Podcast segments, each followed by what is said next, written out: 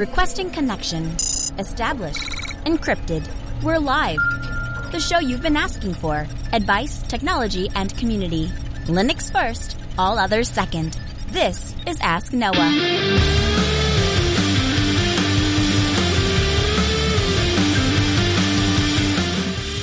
Live from Altispeed Technologies, the Ask Noah show starts right now. This is the show where we came to do all the things on Linux they said couldn't be done and take your questions on how to do the same. The phone lines, they're open this hour to be a part of the program. It is a free call, 1-855-450-NOAH. That's 855-450-6624 or send your emails to live at AskNoahShow.com. My name is Noah. I am your host. Delighted to be here with you as another episode of the Ask Noah Show kicks off this hour. Joining me is my co-host, Mr. Steve Ovens. Welcome, sir. Greetings from a very rainy South Dakota. Rainy, but at least not windy. You know what? I'll take the rain. We need it. and and and stuff doesn't blow down. You don't have to clean up after the rain. It just goes into the sewer system. yeah, that's true. Well, mostly into our garden, but I'll take that too. That, there you go. See, you got free water. It's saving you chores. God's saving you some chores. Hey, you can join the program live. We'd love to have you ask your questions or make your voice heard. Again, 855-450-NOAH. That's 1-855-450-6624. The email, live at asknoahshow.com. That's what Harvey did. He calls from Grand Forks. Hey, Harvey, welcome into the program.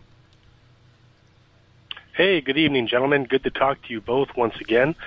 Say, I got a question about my my Android phone. Um, I don't know if it's a Samsung thing or if it's an Android thing, but uh, oh, when I don't use apps for a certain amount of time, Android will kill permissions to all of the apps or to those apps, and it's uh, kind of a problem because it is interfering with my CardDAV and CalDAV uh, connections. And I go into the app settings, and there's a little button that says, I, I don't know what the exact verbiage is, but it's something to the effect of "Don't don't kill this app after it's been put to sleep or whatever." And I untick that box, and everything, all, those apps still get the permissions removed after a certain amount of time. Uh, do you know of any way to fix that, or is this? Do you know if it's an Android thing or if it's a specifically a Samsung thing? So it's not a specifically, it's not a Samsung specific thing. I can tell you that. That is a native feature of Android. Um, I believe that there is a way inside of settings and privacy under the permissions manager to tell it not to do that. But it, if I, if I was listening correctly, it sounds like you tried that. You told the phone, don't disable permissions when these apps are not used. Correct. And it's still doing it. Yep. Man, I, That, that sounds like a bug then, because that there's a there's a settings in there that um, allows you to disable the the privacy permissions manager. So like if you go to your settings and then privacy, there's permissions manager, and then um, you can kind of muck around in there to change the different types of settings that are happening per application on your phone. You know, I, I wonder if you couldn't maybe find a third party app that would prevent those permissions from getting removed, Harvey. Yeah, that could be. Um, or maybe I'm just not looking in the right spot in my in my settings. That that could very well be. So I, I off the top of my head, I want to say it's settings and privacy is where you can tell it to to where you have to manually revoke those permissions where it won't do it automatically if it sits vacant for if it sits unused for a little bit. So, I, so okay. I just, I just did a, I just did a, a, a quick search here. So by default, it's on for all apps. So you don't need to do anything. It'll just shut permissions off for apps. But you can go into the app settings, click on the desired app, and then inside of permissions, you can toggle on or off that feature. So it, if there was some global feature that you turned on or off, you might try doing it per the app that you want to keep running. Yeah, that I did. I did go into each individual app. Uh, let me just go into one here, and it's the uh, the setting that I turned off was remove permissions if, if app is unused. Yep. Yep. Yeah, that's I, cre- I click it off on my CalDAV and CardDAV connectors, and they still the app still get gets corrupted, and then all my calendar and entries go away. So, well, here's the other thing you could do. the other thing you could do is if you go into uh, settings and then privacy. I think there's a global setting somewhere in there to shut off that feature entirely, in, unless it's something you wanted on certain on certain on certain apps.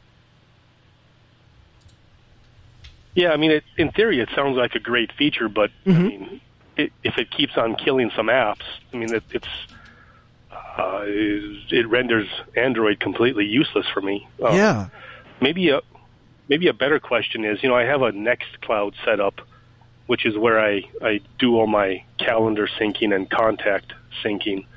Um, is there a better way to sync calendars and contacts? I'm going to hand that one over to. I'm going to hand that one over to Steve. CalDAV and CardDAV are what we use. Um, although on, I know this doesn't help you specifically, but on the iPhone, um, its calendar does that natively. So you just kind of have to plug it in. On on Android, you actually have to get a third party one, or at least you used to. I don't know if the built in um, one has gotten better because, like you, I kind of did CalDAV and CardDAV and just didn't look back. Um, this particular problem hasn't bit me in those applications. Um, I definitely see applications getting this notification from time to time. So, um, and I have just a stock Android device, so um, I understand. I understand your plight. I just haven't been bit by this particular CardDAV CalDAV issue. We'll dig into it a little bit more, Harvey. It's it is a native feature of Android 11, and so the box that you're checking is the it's the right box. It that should have the your intent. That is the that that should be the way to solve your problem, um, and it's not. And I I suspect that is some sort of a bug. Um, but I'll do a little bit of digging and see if I can't find something and, and get back to you on that. Okay, yeah, that'd be great. Thanks for the call, Harvey. I appreciate it. Again, 855-450-NOAH. That's 1-855-450-6624. The email live at asknoahshow.com. So if you have an Android phone and you know something about this, please write in because we would love, love to hear from you. Hey, we want to make a plug again, we are looking for your feedback. So when you have questions, this hour, Steve and I are going to dig in and give you an introduction into home automation. And so if you have other topics or suggestions or questions, please send them in to live at asknoahshow.com. Also want to make a play plug for Scale, which is coming up in 2022, July 18th through, or 28th, excuse me, through the 34th, through the 31st. That will be at the Hilton Los Angeles Airport in Los Angeles coming up at the end of this week.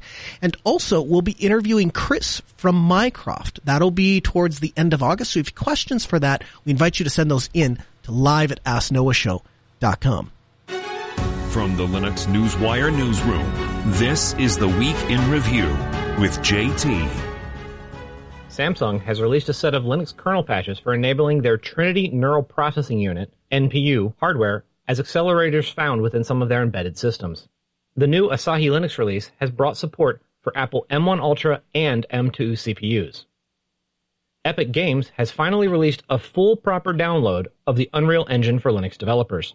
Previously, to use the Unreal Engine on Linux, you would have to compile it from source yourself. NVIDIA AI Enterprise first became generally available in August of 2021 as a collection of supported AI and machine learning tools that run well on NVIDIA's hardware. In the new release, a core component of the software suite is an updated set of supported versions of popular open source tools, including PyTorch and TensorFlow. The new NVIDIA TAO 2205 low code and no code toolkit for computer vision and speech applications is also included, as is the 2204 update for NVIDIA Rapids open source libraries for running data science pipelines on GPUs.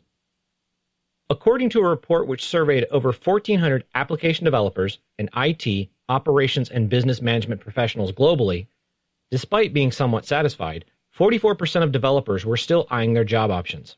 Only 46% of respondents said that they were satisfied with their current role. Almost 43% of the respondents cited improved career path options as the reason for looking for new jobs, in contrast to just 24% who cited the same reason in an earlier survey in 2021.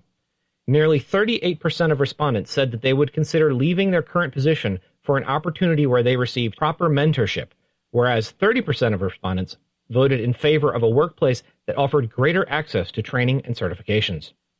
LibreOffice 7.35 Community, the fifth minor release of the LibreOffice 7.3 family, which is targeted at personal productivity users, is now available for download. Canonical has released LightDM 1.32. And NSCDE 2.2 is out for those that prefer a more retro commercial Unix desktop aesthetic. Home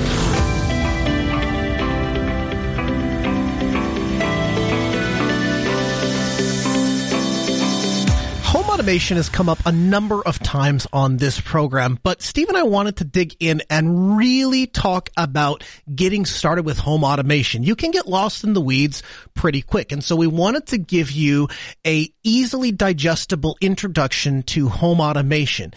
And so I, I guess, Steve, let's start with kind of uh, let's start. Let's start at the beginning. Why do we do this? Why are people doing this?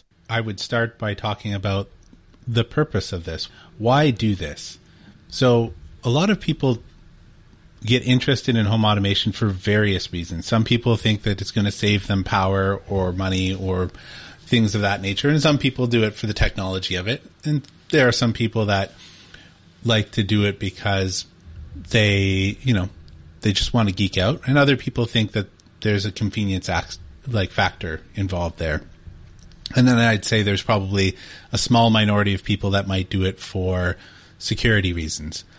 So I think the interesting discussion here is when you start to think about the energy savings. So a lot of people, when they talk about wanting to do home automation, they're thinking about turning lights on and off or, or those sorts of things and how they can actually improve, I guess, their environmental footprint, for lack of a better way of putting it. And you absolutely can do that. I think that that reasoning is very interesting, but you have to be careful about the types of devices that you're going to buy because, for example, if you go and put a bunch of smart bulbs around in your house, they're probably not going to save you the kind of energy that you think because they have to have a modicum of power in order for the radio to be active. So it doesn't matter if it's Zigbee or Z-Wave or Wi-Fi all of these things have to have some amount of power to them. So I think that you need to be clear about what your goal is. If if your goal is say power saving, then you can do things like switches in the wall, like your Lutron switches or you know the Z-Wave switches, because those can control a host of devices behind it and still save some power because there's only one device kind of sipping power off of the off of your grid. So you got to be really careful. Um, for myself, honestly, part of it was the just the annoyance of having things on. I would say to save a little bit of, of electricity was definitely an idea in the back of my head, but it was more about how do I how do I automate things so that I don't have to remember to turn the light off or leave the fan running or or any number of those things and kind of spidered out. What do you think was one of the reasons that you got into home automation? So I first got into automation actually really when I was still a kid at my parents' house. I went to Radio Shack and I purchased for $99 an X10 automation kit. And for $100 you got two little smart plugs and back then a smart plug was a it was a plug and it had two dials on it. One dial had the letters like A through G and the second dial had the numbers 1 through 9. And so you would pick a group and a channel. So like A1, A2, so on and so forth. The X10 system was limited insofar as you, once you set those channel IDs on the little boxes, you obviously had a, an upper limit of how many of them you could have, and so you had to do some thinking on, you know, A1, what all is going to go on or off with A1. Okay, well these lights can be on that channel, and these can be on that one, and these plugs can be on this one. They also included a little light switch that went into the wall, and you could put it in there, and then you could control this either from a physical box with buttons on it, or you could load some special software, and there was a little USB dongle and the little USB device would allow it to talk to the rest of the X10 things. Took it home, set it up, and I was enthralled with the fact that I could sit in my bedroom and turn the lights on and off for my computer. And for a long time, that was good enough. So I get to college and I move out and I move into a condo. And so I decided I was going to go all out and automate my condo with X10. So I go purchase a bunch of X10 equipment and I install it all throughout my condo. My then girlfriend, now wife, came over and what she explained to me or what she demonstrated really to me was that X10 was really more of a glorified bad science project than it really was about a professional automation system. And when I say that, it would do things. So, for example, you would go into the bathroom and the buttons weren't traditional toggle buttons and they weren't even the nice, you know, like rectangular style push buttons that you would have nowadays. It was essentially, it looked like a little button that protruded out of a light switch and you would toggle it in or out. Um, and it wasn't a very professional or good looking device but the worst part was it didn't work all the time. So you'd push the button and sometimes the light would come on, sometimes it wouldn't. And it was more unreliable if you were using any sort of the remote devices. So if you wanted one of the little RF switches that would turn the lights on and off. Uh, and so when I, when we, when my wife and I bought our house together, essentially what she said was, if you're going to put automation stuff in, it has to work. And if it doesn't work, then you can't do it in the house because it just break, fundamentally breaks everything for me and we can't use the house. Um, and this is something I think you're going to hear come up in this discussion a lot because both Steve and I, uh, we're geeks and we're nerds and we like playing with toys, but we have this overriding spousal, spousal approval factor that has to be met. And if we're not able to meet it, then we don't get to play with the toys. So when I started looking at automation in our new house, I started looking at uh, Lutron, and really, I I've, and I've said this on the show a couple of times. I try to find one place to dig into home automation and then you kind of, like you said, spider out from there. For me, it was lights. I really wanted to be able to control the lights for two reasons. One is I hate walking into a dark room. And the second thing is I don't like to have lights on if I'm not in the room. If there's nobody there, I don't want the lights on. And so being able to turn appliances or lights on and off, power control seemed like a very reasonable place to start with home automation. Um, and so I did. And I, I, start, I, I started with lights, got that up and running, then expanded into home security and got the home security system tied in, then got uh, HVAC tied in. And within the last few years, the largest shift has been moving all of that to a central platform, a central controller, central automation controller that allows all of the systems to kind of talk together. Because up until then, they were, there were all of these individual automation systems, but you couldn't necessarily do one thing from the other. So if this light was on, you couldn't necessarily uh, say, "Hey, there's motion over here, so set the temperature to this," or if the temperature is set to that, have these lights on. None of that existed, and so having an automation controller or a central platform to tie everything together uh, allows for some of that, um, and that's been my most recent addition. But I when I when I got into installing the the Lutron lights, one of the one of the factors there was uh, in order to purchase them, I had to become a reseller, and so it worked out conveniently for me because I owned a company that I could do that under. So I just called Lutron up and said, "What do I have to do to become a reseller?" And they said, "Well, you have to buy X amount of thousands of dollars worth of stuff, and you have to uh, go through this class." And so I did, and that got me access to the proprietary software to uh, program the light switches uh, and then I, and it was also interesting because it kind of shaped some of my viewpoints on automation, which we'll get to in a little bit. Um, but that kind of got my foot in the door of, okay, now I was able to see for the first time what automation looks like when it's, when it's, you know, very high end professional products and they're set to do a specific thing and they do that thing very, very well. In, that was, so that would have been 2007, 2008 Today, it's a totally different landscape, right? Because in 2008, nobody was really doing this. Very few people were doing it, or, you know, maybe the upper echelon of very wealthy people were putting this in their homes, but most people weren't really talking about this. Nowadays, there are a bajillion products that are out there for all budgets and the reliability and the flexibility of these products. The reliability has gone through the roof, the flexibility has gone through the roof, and the cost has plummeted. And so if I were to do it all of this over today from scratch, I'd make very different decisions. And so Steve and I thought this might be a really great way to set up a segment to talk about getting started in home automation. So Steve, I know that you have um, some really refined viewpoints on automation and why people would want to automate and how you can leverage every ounce of essentially decision making you can automate that so that you're not having to interact with the system. The system is essentially anticipating what you or your family needs and then providing it to you almost as, for lack of a better way to say this, like a little digital servant. I have very specific ideas of what automation actually means. Now, you can get partial automation. And what I mean by that is, oh, I've pushed a button and the button triggers multiple things. That's partial automation. That's not automation. In my view, automation is I walk into the room and some things happen where I didn't have to interact with the system at all.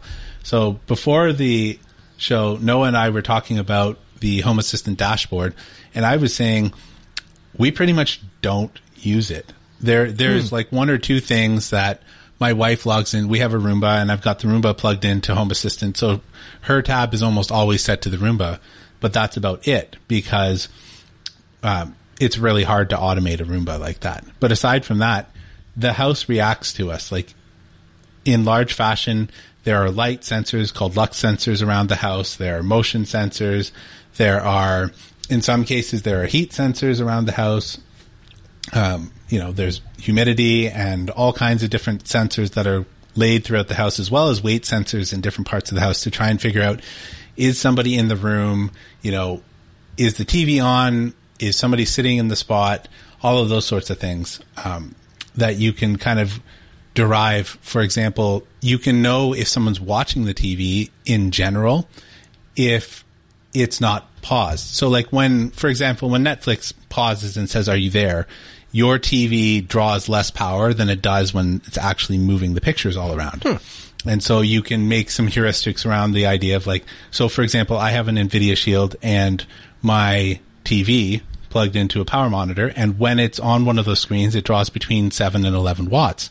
When it's actually playing something, it jumps to 20 or 30 watts, depending on what it's playing. So you can get, make a, a kind of an educated guess as to whether or not the TV is still, uh, someone's still using the TV if the picture's still going. And then you add to that a motion sensor in the room that's checking to see if something's moving, and you add to that weight sensors that are under the seats to see if someone's actually sitting down, and you can have a pretty good guess as to whether or not somebody's in the room. So, you know, automation to me is not I've made a button on my phone and I've moved the button off the wall to my phone, mm. and now I can click that.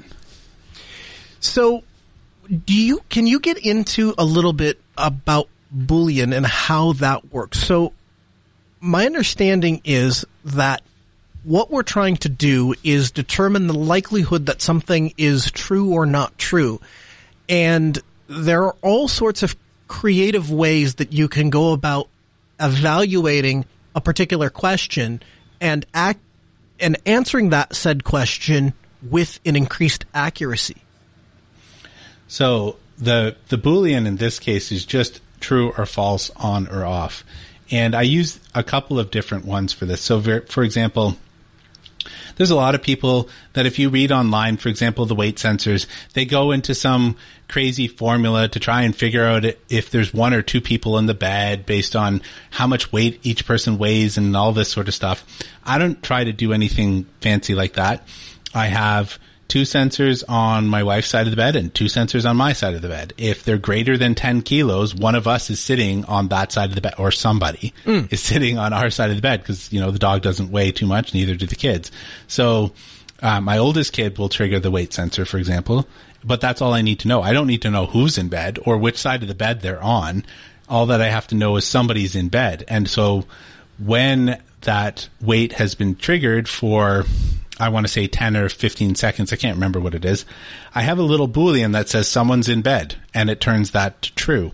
And so if that is true, it keeps the lights on. That way your automation doesn't have to constantly be polling the weight sensors. It just looks to see is this true or false. And it allows you some flexibility where, um, for example, if you've got garage door sensors like I do, um, I have two different sensors. One of them actually tracks the distance between how far the the the sonic the sonic sound goes from the garage ceiling to the floor and how long it takes to come back. And if it takes a shorter period of time, the garage door is obviously open because the sound is bouncing back quicker. So when for that, I just basically say because there's always some variance in in how far away it thinks it is, and like if it's less than 75 centimeters, the door is open.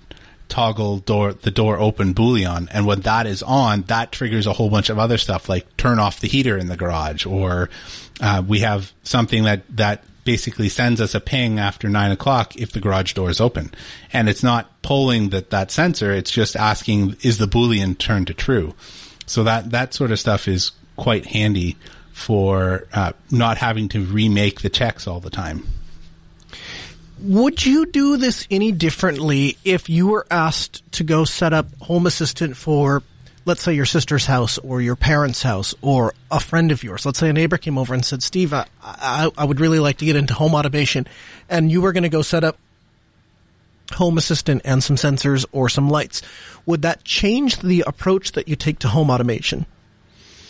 It depends on the person. And the reason I say that is because uh, surprisingly, my parents are pretty easygoing when it comes to adapting to our our home and how it automates.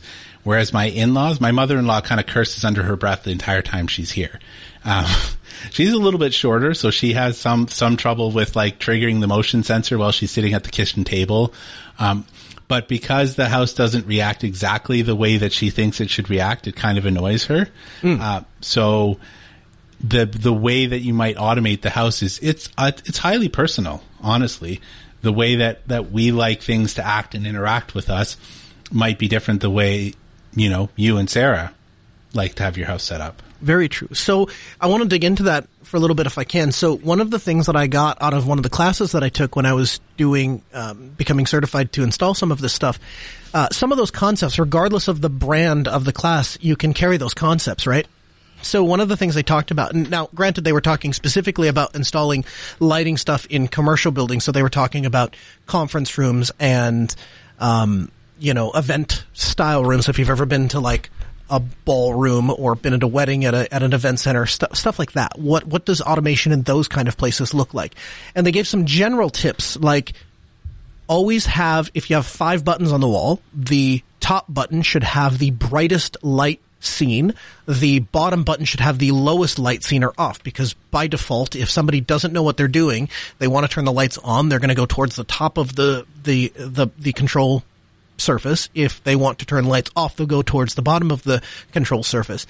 Uh, they, the other thing that I was taught is to avoid to the extent you can very esoteric automations because, as you pointed out, they will confuse non-technical people.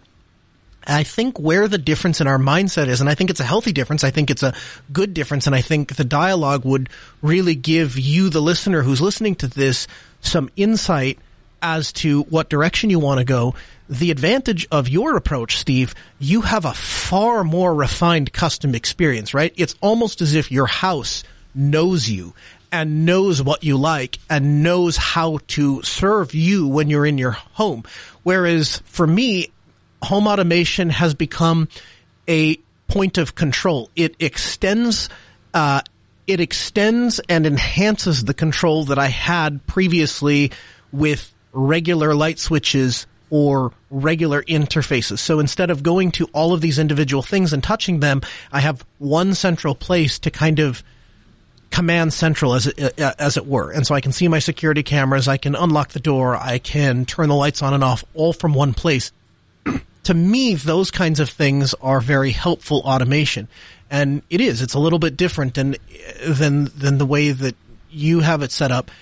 And I think part of that might be driven from my spousal approval factor. So if the house does something that my wife doesn't anticipate, uh, she does not appreciate that. And, and then she'll say, Hey, you know, I was, I was doing this and I just walked into this room and then this happened and I don't like that. I want to know, you know, when I, is the first thing she asked when we put all, when we put Home Assistant in is there a way that you can give me a button that I push the button and it just shuts everything off? I want all the automations to go off. So when you're out of town or when you're gone, I can just push the button and it, and it kills all of the automations. And so we were able to do that. I was able to set up a button and then in Home Assistant, go in and tell it, here's an automation. When this light is active, none of these, as a condition, none of these automations fire.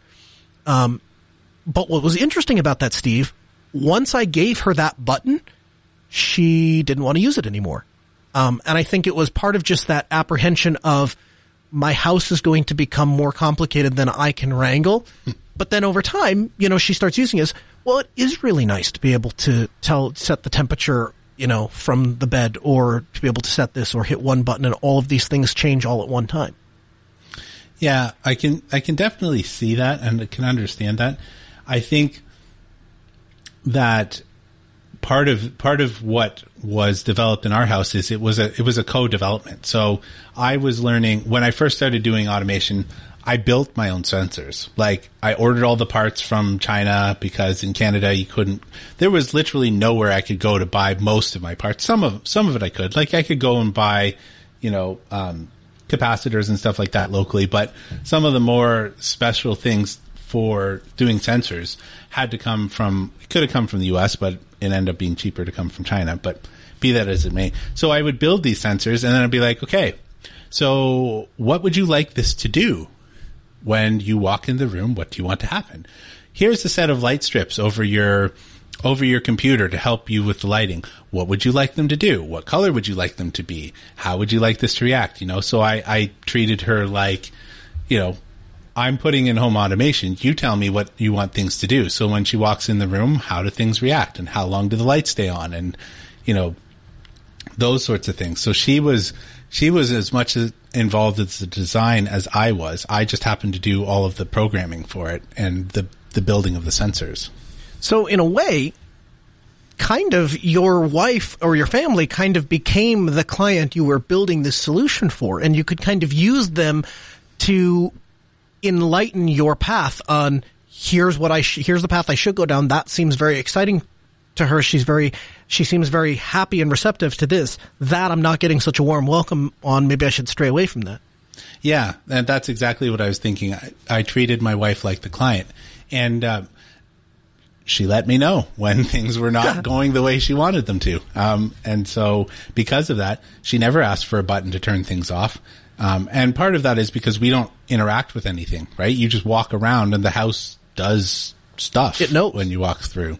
So there, there's no reason to have a button that disables things because, you know, you walk in a room and the light turns on. And if it's past 1030 at night, it turns it to 25% brightness so it doesn't blind you or, you know, like all of those sorts of things. Yeah. That's that's very cool. So if if if there's somebody else listening to this, Steve, and they're going through this process, what kind of insight would you give somebody if they were starting today as far as working with their family member? Maybe I'll even tack on, maybe the family member isn't particularly receptive, maybe the husband or wife, uh, is saying, I'm not so on board with this. What would be some general tips in a way that you could introduce home automation that isn't overbearing. Because your wife isn't like my wife not terribly technical. They're they're very intelligent women. Uh, they can figure things out and they're willing to accept technology because they married us. But you know it's not an innate interest. Yeah. So i'll talk about my mom who's a luddite like through and through. She so she was a registered nurse and when they brought in blackberry she's like that's it i quit. Um she's wow. like i'm not i'm not doing this. Um and so do you know what yeah. you do for a living? yes, she does. Okay. Um, and of course, my dad is also um, highly interested in computers. He's he's got uh, I don't know three or four computers on his desk in his office, uh, although he's an accountant. But so my mom is pretty much a luddite. She won't even really work the TV. Like if she pushes the power button and it doesn't have what she wants, she turns it off. So like, um, what I did for her is I just went and looked to see well, what is useful for her? So she had a, a she's got a closet in the basement where her vacuum cleaner is, but because of the way the closet is set up, it's behind the shelving. So you both the light and the pull string to activate the light are behind the shelving where the vacuum cleaner sits, which means you have to go seven feet into a dark closet because it's underneath the stairs in the basement uh, to get things. And so what I did was I put a smart bulb in there and and I made myself a door sensor. So the door opens, the light goes on. When the door closes, the light goes off. She doesn't have to go find that pull string anymore. And just things like that where, where it makes life better. You know, um, turning on a light, like having a motion sensor and turning the lights on when you're going to walk down the stairs in the middle of the night by having like LED strip down the stairs. That's useful, especially in the houses where you have a staircase where there are no lights. Um, just things like that where if it doesn't work, it's not the end of the world. The pull string is still there. You know, if the the lights on the stairs don't work, well, you're no further behind than you were when you started. So, you know, you start with non-critical things that just help to improve things, and then we moved from that to putting a small light inside of the the coat armoire thing at the front door. So you open it up, and then a light comes on, so you can see where your jackets are. Like just just things like that. Um, so this is really interesting to me. We talk about this at Altispeed a lot. You know, as technical people, we'll sit inside of what we call the sandbox and, and, and dev on something or hack on something and we'll come up with a solution like, hey, this fixes this problem. Oftentimes though, not often, but sometimes what'll happen is we'll get so interested in a particular piece of technology or a particular implementation of a piece of technology that we skate away from what we should be doing, which is solving existing problems. And what I hear when you tell me that story, Steve, is you went to your mom who had a problem and you offered her a solution to her problem. It just happened to be automation. It wasn't let's automate for the sake of automating. It's let's automate so that we can fix this problem. You won't walk into a dark closet anymore. Yep. So they have a Raspberry Pi 4 that has not been updated in I don't know, three years because all it does, I mean, it's a home assistant, but all it does is turn that light on and all those two lights on and off. That, that's it, you know, but it's, it's enough that it was, uh, interesting and useful for them, but not so much that it was overbearing. Like they don't even think about the fact that there's automation in their house or that Home Assistant's even controlling it. Just, you know, that Raspberry Pi and that SSD is sitting down there chugging away. Absolutely. So let's dig dig into the little bit of the meat and potatoes of this. So we've we, you're sitting down in front of your computer and somebody is out there listening to this and they're saying to themselves, okay, I'm on board. I want to get started with home automation. I don't even know where to begin. So we want some way for these devices to talk to each other and talk to, we talked a little bit about that central control point or that automation system, the thing that ties everything together, an automation controller of sorts. And there's a number of different ways to crack that nut, but we need some way for these devices to communicate.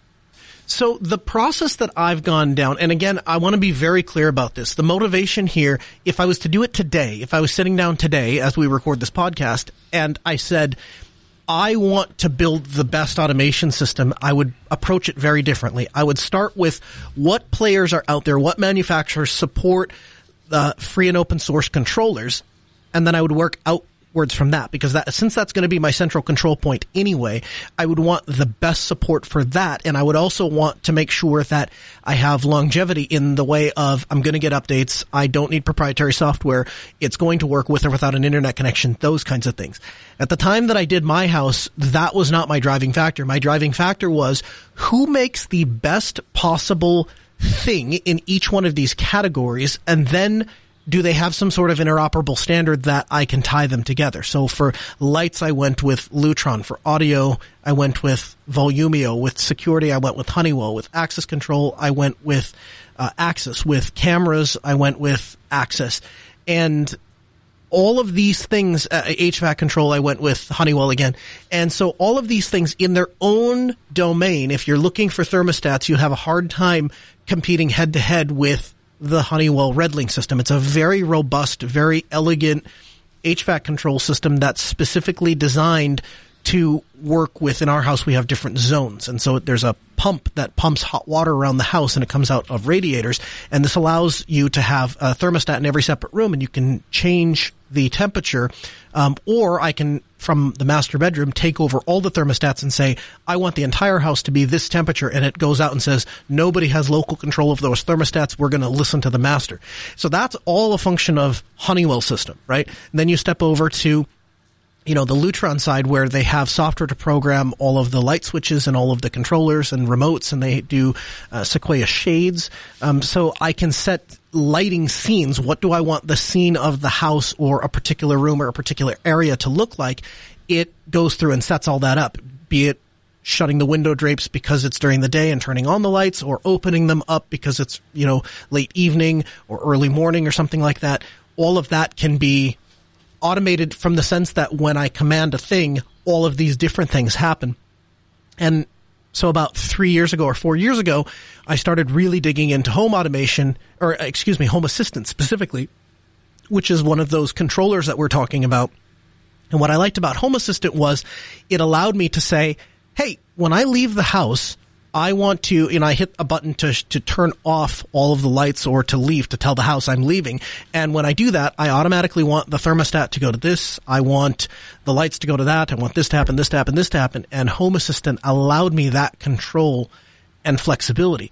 Um, so that was the, that was kind of the method I used to, uh, to, to, to arrive here. Now the good side of that is in again in each one of those domains, I never have any problems. Like the HVAC system is flawless. It, it does exactly what I would expect it to do controlling HVAC. Lights do the light things. I never, ever, ever miss a when you push a button, something doesn't happen, or when I ask for something to happen, doesn't happen. None of that, all of that's really solid.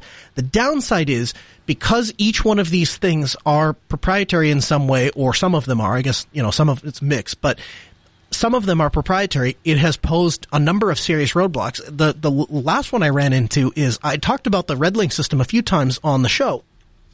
Somebody actually got a hold of me and said, Hey, I went to purchase the RedLink system and now Honeywell requires a cloud subscription in order to get the little network to, uh, controller to talk to other systems. Well, guess what problem you wouldn't be having if you had looked for an open source solution from the get go, or at least a HVAC manufacturer that is interested in working with places like Home Assistant. You wouldn't have those problems. And so I can't under, I can't stress enough or underline enough that I would probably follow a different approach today. But that was how I arrived at those protocols. So there's not one central thing. Each, uh, each, we'll call it section of the home automation has its own language or its own way of talking and in its domain. It's very, very good and they're all interoperable and they all work with Home Assistant. But I, I'm not, I, I wouldn't say it's perfect. So I guess I'd like to back up before I chat a little bit about protocols. I want to hit on something that, that I heard you talking about. Um, sure. When you're talking about if you did it today, you would probably try and go the open source route, essentially, right? If I p- take some liberties with the paraphrase, paraphrasing. So I thought I would chat a little bit about that um, because honestly, that was the route that I went to begin with because I wanted okay. to build my own things. I'm a, so I'm a tinkerer by nature. I just I just am, um, and I'm fortunate to have a wife that accepts the fact that I bought something worth $140 and I blew it up. Um, because I will do things like solder stuff and I'm kind of adventurous. So when, before talking about protocols, my main concern was how do I interact with this? So I, I had a very strict from the beginning, no cloud only access. So if it's cloud only, it doesn't go in my house. And as a general rule, if I can avoid it, cloud access is completely out. Now there are some things where turns out it was accidentally unavoidable, like the the Enphase Envoy system that I have for solar. Uh, in the very the very last firmware update, went from having a local API to one that you can get a JWT token that ha- you have to renew every six months. So that was kind of annoying. I specifically bought the this brand of solar from the options I had available because it had a local API. It still does. It does work without the internet. You just happen to have, you have to have a JWT token that is valid now. So if you didn't get one before you lost internet connectivity or whatever, you know, I'm sorry. Now, the one advantage on that one, just as a quick aside, is that you can get your JWT token from any connected internet source. So you don't have to like it. The box itself doesn't have to be internet connected in order for it to function. Um, I grabbed one off of my desktop, for example, and threw it at the the API, and it took it just fine. So, you know, there you go. But anyways, getting back to it, um, because I'm a tinkerer and I was really interested in open source, particularly interested in Tasmota. For the people that are uh, interested in open source firmware for uh, ESP boards, there's Tasmota and ESP Home. Uh, and there's a couple others as well, but those are the two big ones. I like Tasmota because it has a web interface and it allows you to kind of um, do things in real time, like click a button in the web interface and see the logs and all that sort of stuff. So getting back to the protocols then. Um, I started off with Wi-Fi for that reason because the ESP chips, um, when I started doing it, didn't have other options. So now they have Bluetooth and a few other options um, for the higher end models. But I was working primarily with Wi-Fi because of the open source firmware that I got or could have access to. How about I put it that way? I started to work my way backwards into other things, and I took a peek at Zigbee. Um, so, I mean, I guess let me let me back up. Wi-Fi here. Most people know are familiar with Wi-Fi. When you're getting into home automation and stuff like that, the most common frequency. Uh, in fact, I haven't seen any five gigahertz um, IoT devices because that requires far more power. So uh, the vast, vast, vast majority are running on the 2.4 gigahertz spectrum. So just little, you know, just a note there. You're going to have to have that enabled on your router or access points. But as for the other protocols, the other two big there are three big protocols in home in in the home automation sphere. There's Z-Wave, Zigbee, and Wi-Fi. Now, myself personally, I have had a terrible time with Zigbee. I've had tons of this stuff, but my my experience has gone from having like a flaky uh, controller. And no, I I want to chat with you sometime about this. I have a um, a USB stick for my my Zigbee Okay. stuff called a Conbee, and it's being passed through into the VM.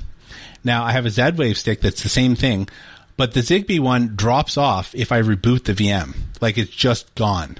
Uh, and it has exhibited this regardless of which port it's on. So you and I will have to ch- chat about trying to fix this and maybe we'll, uh, tack this into a follow up somewhere. Absolutely.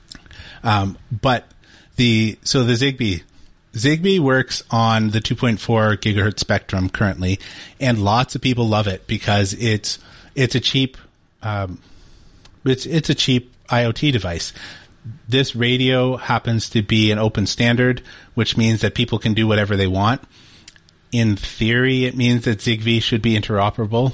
I stress in theory because um, the example that I give, I stole I stole this from somewhere on the internet. I don't know who said this, but the example here is Zigbee things can talk to each other, like the communication can flow, but it's like w- driving up to a drive-through and one person speaking English and the other person speaking Mandarin. You're, you can hear each other, but you have no idea what the other person's saying. And that's because, because it's open, the, the manufacturers can do whatever they want without anybody enforcing it. So yes, you'll hear the signal, but Home Assistant or your, your stick may have no idea what, what the device is trying to communicate. So there's no guarantee that Zigbee is going to interop with each other. Now there's this other thing called Matter that's that's down the pipe, and people are getting all hyped about it. Um, we're not going to talk about that because there's no no use speculating on something that hasn't really hit any kind of adoption threshold.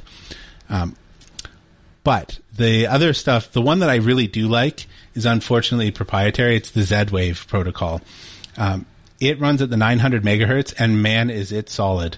Like I listened to Noah talk about his Lutron lights and that has been my experience with Z-Wave. Like anything that has have any kind of critical importance, whether it's lights or garage or anything that just has to work all the time, go Z-Wave in this house because it just, it never fails. I've had Zigbee just, it just stops working or it misfires or it fires double or triple the signal for some reason or all kinds of weird things. And just as a, a little Zigbee rant, I, I don't just have one or two devices or one or two manufacturer. I've, I've gone the gamut. I have motion sensors. I've got light sensors. I've got door sensors. I've got, um, I've got heat sensors and I've got them from very, I, I would say at least four or five different manufacturers, and they all do something weird once in a while. If there's any failure in my house, I guarantee it's related to a Zigbee thing just doing something ridiculous. So, so if we can, can I, I want to dig into that a little bit. So, okay, we standardize on Z-Wave. What does that look like? I have a Raspberry Pi. I flashed Has- uh, Home Assistant onto an SD card. I've plugged it in. Now, now, now what do I do? What, what, what device do I buy? What switches do I buy? And how do I actually set the thing up? So yeah, good point. Uh, the protocols Z-Wave and Zigbee, they both have to have their own controller, which is just a USB stick that you plug in that has a little wire, like an antenna for it. So, um, I, I, lots of people like the, the Conbee for the Z, or for the Zigbee connectivity. Um, and I have one of those. And like I said, I've had some intermittent problems. I've, I've had three, four.